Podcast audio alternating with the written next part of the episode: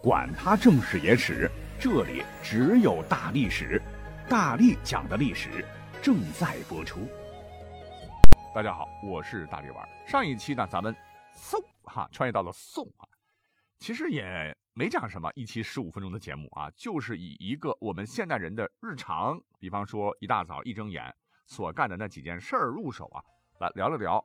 如果说你穿越回去，宋朝的生活品质会怎么样的问题嘛？那么上期来看的话，好像穿越过去还不错哈。你看，你洗脸刷牙品质不会比现在差，不光早餐很丰富，吃的也是五花八门啊，丰富极了。而且就连外卖你也能点。不过呢，我知道有很多朋友跟我一样啊，就早上起来吧，还有一件必做的事情，那就是要看个报纸，刷个新闻呐。比方说，我以前是专门买《环球时报》和参考消息来看啊，边吃早餐边看新闻。那么现在网络时代了，主要是划手机看新闻。那你说，哎，像咱们这样喜欢早餐看新闻的，如果回到宋朝，你能适应吗？这没有报纸看，手手里没有手机划新闻的话，感觉到老是不踏实啊，没着没落的。其实答案很简单，no problem。那你想，没手机就不能看新闻吗？啊，没手机还不伤眼睛的。那么，根据一本书叫做《靖康要录》记载，说当年呢，凌晨有卖朝报者，也就是说，在互联网 没有完全普及之前，跟咱们现代以前这个卖报纸的一样哈，宋代早就有早起卖报纸的人了。讲到这儿，我知道很多人对宋朝还有偏见，说宋朝怎么会好呢？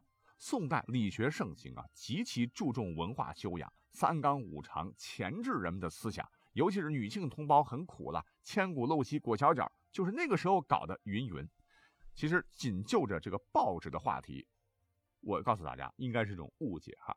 因为自有宋以来，文化发展不仅仅没有被束缚，相反，当时人们的思想非常活跃的了。比方说，北宋的范仲淹曾经说过：“说先天下之忧而忧，后天下之乐而乐呀。”还有一个人物叫做张衡渠，也约过说为天地立心，为生民立命啊，为往圣继绝学，为万世开太平。各位有没有想过这个问题？如果说搁到别的朝代，比方说后边的朱元璋，或者是康熙、雍正那会儿，你说这话是啥意思啊？你一个屁民，竟敢想替我皇帝老子要为天下而忧，胆敢为万世开太平？你这不就是逆天造反吗？啊，其心可出，抓起来咔嚓了。而在宋代呢，不仅没有人去找他们俩的麻烦啊，他们说的这个话呢，还成了名言了啊，流传至今。我们再举个例子，比方说前头讲的苏轼，他不是很皮吗？哈哈，他如果不是宋朝人，我告诉大家伙，很有可能早就不在人世了，因为皇帝他就是不喜欢你，但是不喜欢你怎么办呢？最多在当时就是流放，不是直接肉体消灭。如果是后世的话，那皇帝搞不好把你咔嚓不说，还要株连九族啊。所以总体来说的话，宋朝的文化自由度是很高的，甚至是超越唐代。这也就是为什么你穿越回宋代，可以悠哉悠哉的看报纸。虽然说没有微信朋友圈，没有关系。你还可以在当时是放心大胆的，时不时的来跟别人评论一番国事，而不用担心有锦衣卫半夜查水表啊。那么在这样的时代背景下去考证，在两宋时期呢，大家伙啊都会有报纸看，而且一般会看两种报纸，一种是一种是朝报，我查的是朝字哈，我总觉得应该读成朝吧，反正是官方发行的，就相当于现在的人民日报吧。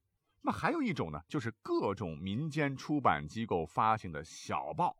啊，你听这个小报有意思了，这里边啥都有啊，可能会有什么宋徽宗跟李师师的坊间秘闻啦，啊，赵构难逃的时候，这个骑马咯吱咯，可能没有生育能力啦，等等，有关于皇宫里面的，或者是有关社会名流的八卦消息，通通一网打尽。而且这些小报为了吸引眼球，扩大销量，在当时呢，还雇佣了大批狗仔，专门去搜集各种娱乐八卦花边新闻呢。据说呢，连宫里边。都有他们的耳目，就是因为这些小报吧，就是为了多赚钱好卖嘛，满足人民群众的这个猎奇心嘛。往往的职业操守就很差啊，会发布一些虚假新闻。呃，对，在宋朝的时候也有虚假新闻啊。据说当年在北宋末年，有个老先生叫蔡京啊，是把持朝政，这个美誉度很差。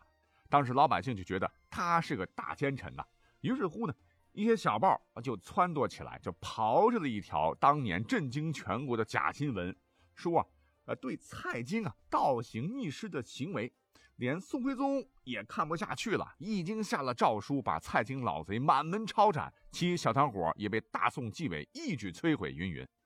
你 要知道，当时的蔡京还没失宠呢。他看到满大街都是这样的报纸，气得都快吐血了。来人呐，赶紧洗白呀！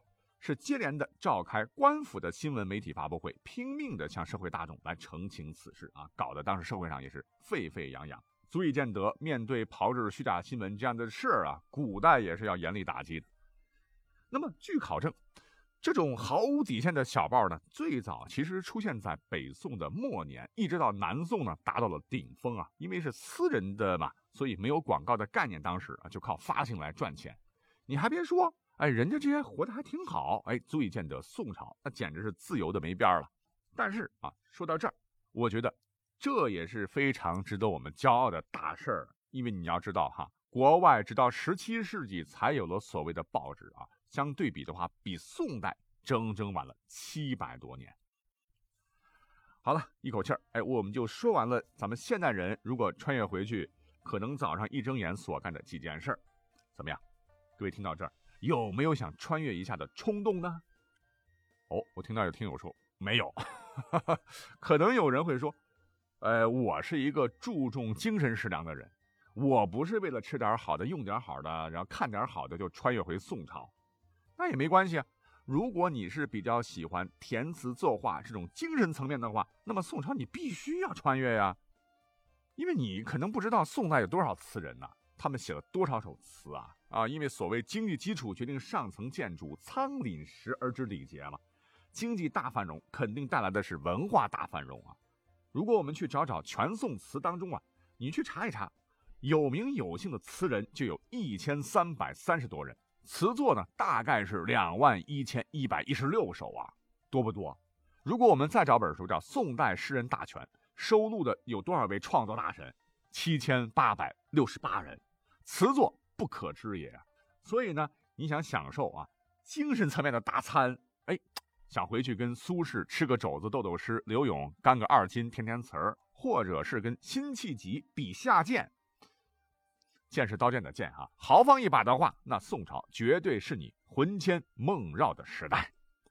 那说到这儿，很多朋友可能又会说，我可没有那雅兴啊，我穿越回去呢，就是单纯的想回到过去来悠然自得的生活，过小日子。那你前头说的吃个早餐，呃，点个外卖，看个报纸，那都是稀松平常事，可不能引起我的兴致啊。那好了。下面呢，我们就再来认真的说道说道，为什么两宋可能也适合你？为什么呢？各位知道吗？以前国内主流历史学者都曾经说过，说晚明才是资本主义萌芽。可是呢，已经有很多汉学家经过研究得出结论，说宋代其实才是中国近代化的开端，是现代的拂晓时辰。我们就从实际的民生经济来看啊。通过一些历史研究者对大量流传至今的什么宋朝人写的笔记啦、奏稿啦、方志啦，把里面的数据扒出来一统计，就可以大概得出这样的结论：说一名生活在宋代当时下层社会的非从事农业生产的劳动者，哎，比方说前头讲的卖报纸的、清明上河图里边送外卖的，或者是底层当狗仔的，大概每天可以赚一百文钱。在当时，如果你是蓝领卖力气的，大概可以赚一百七十文；如果再好一点，在当年国有的手工业当工人，每天可以给两百多文钱。也就是说，这个收入算是当年宋代下层平民的大致的工资底线。那么，他们的日子过得到底怎么样啊？现在呢，有一本书叫做《宋代物价史》啊，哎，这本书真的好啊。就几乎搜集了宋代所有涉及物价的记载吧，就相当于一个大数据啊。那么书里边呢，就经过各种统计对比，得出了一个结论，那就是北宋至南宋前期，维持一个人的生命的最低生活费用，折合成铜钱大约是二十文左右。哎，也就是说，宋代一家五口，如果一天最低的生活成本应当在一百文钱左右。哎，听到这个数据，你会说，那对比上头的这个数据，看来生活还是很不容易呀。啊，不，刚才说的一百文钱只是一个底数，是一个人的最低工资啊。一大家子人来说的话，不太可能只靠一个人来打工养活。如果是在宋朝啊，商品经济发达，就业岗位是比较多的情况下，那两个人来挣钱养家呢，那生活品质肯定就不简简单单是吃饱肚子了，小日子还是过得不错的。那么外加我们都知道，宋朝呢，它还是世界上当时数一数二的富庶的朝代。不光整个国家富哈，它还典型的是一个藏富于民的朝代。起码是在全盛的时候呢，这个货币的购买力相当高啊。北宋大诗人苏轼不是有首诗吗？可以来做个证明啊。他说：“黄州好猪肉，价贱如泥土。贵者不肯吃啊，贫者不解煮啊。”就足以说明，吃个肉对于宋代老百姓来说，可比前代容易的多得多啊。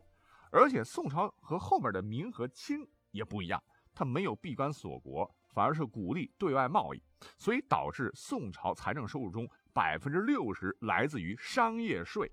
哎，这很重要啊！就不像大多数朝代主要征收的是农业税。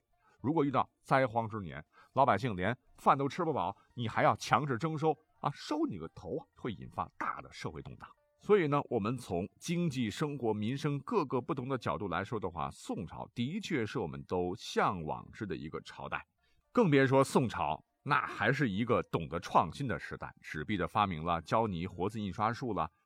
不光四大发明三个都集中在宋朝了，宋朝还有当时领先世界的土木工程、航海术和冶金学方面的创新成果，直接化作了驱动力，推动了宋朝经济的发展和繁荣，也对人类文明产生了深远的影响。所以，不穿越到宋朝，各位于心何忍啊？哈，好嘞，那穿越系列我们今天就先讲到这里了，下一期节目我们五月份再见，拜拜。